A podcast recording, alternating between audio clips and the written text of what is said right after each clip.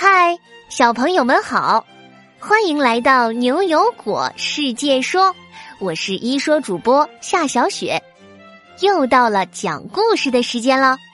今天故事的名字叫做《果果逃学记》。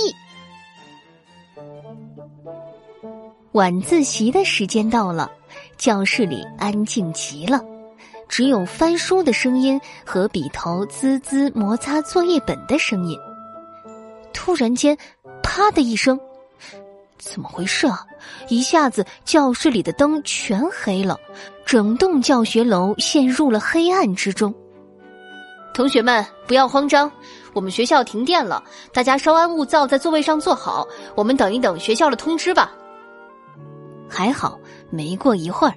大家还在叽叽喳喳闹个不停的时候，教室里就恢复了光明。这时，张老师却惊讶的发现，有一个座位空了。哎呀，是果果不见了！果果哪里去？悠悠眼疾手快，眼看果果拖着他红色的大书包，蹑手蹑脚的要溜出教室了。他赶紧大喝一声，把果果吓得定在了教室门口。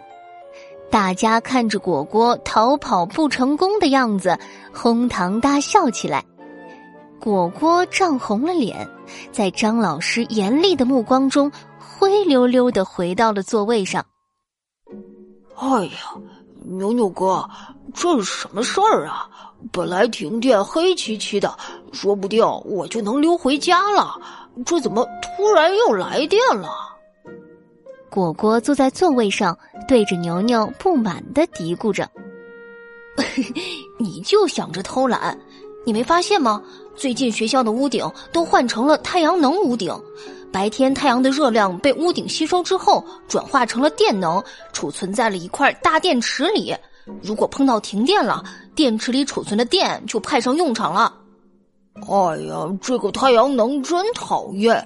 今天我爸爸早上看新闻的时候，还说什么要我以后去研究能源问题。好了，现在太阳能害得我逃跑都失败了。悠悠这时在一旁，好像突然想到了什么，一副恍然大悟的样子。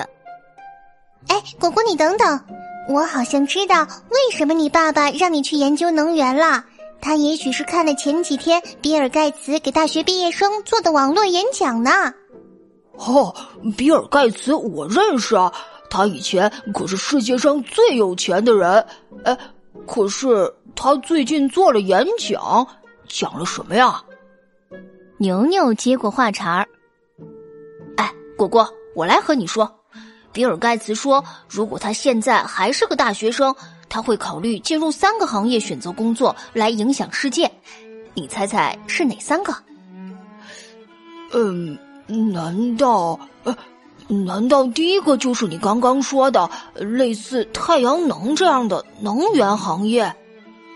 果果摸着脑袋，有些不确定的说：“哇，果果，你还真说对了。”不管是在全世界的哪个角落，创造出更加清洁、便宜和可靠的能源，对于对抗贫穷和气候变化来说是很必要的。那你们猜猜，第二个是啥？会不会，呃，会不会是机器人行业啊？大家最近可都天天在讨论新的机器人，可酷炫了。嘿，果果，你最近还真有长进嘛？是的。这第二个呢，就是人工智能行业。还记得我们之前一起讨论过阿法狗和贝塔狗吗？他们一个是电脑骑手，一个是家庭管家。科学家正在努力发明更多这样能够像人一样思考、像人一样学习的机器人和机器设备。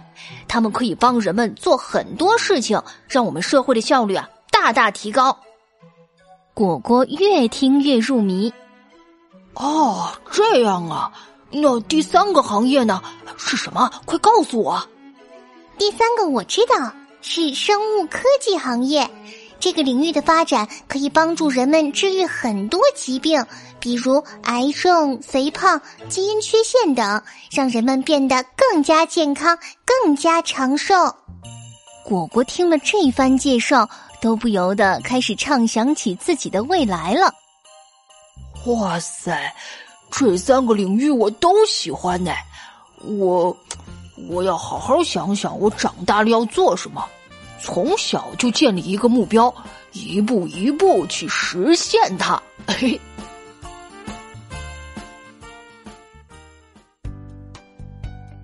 好啦，《果果逃学记》这个故事就到这里。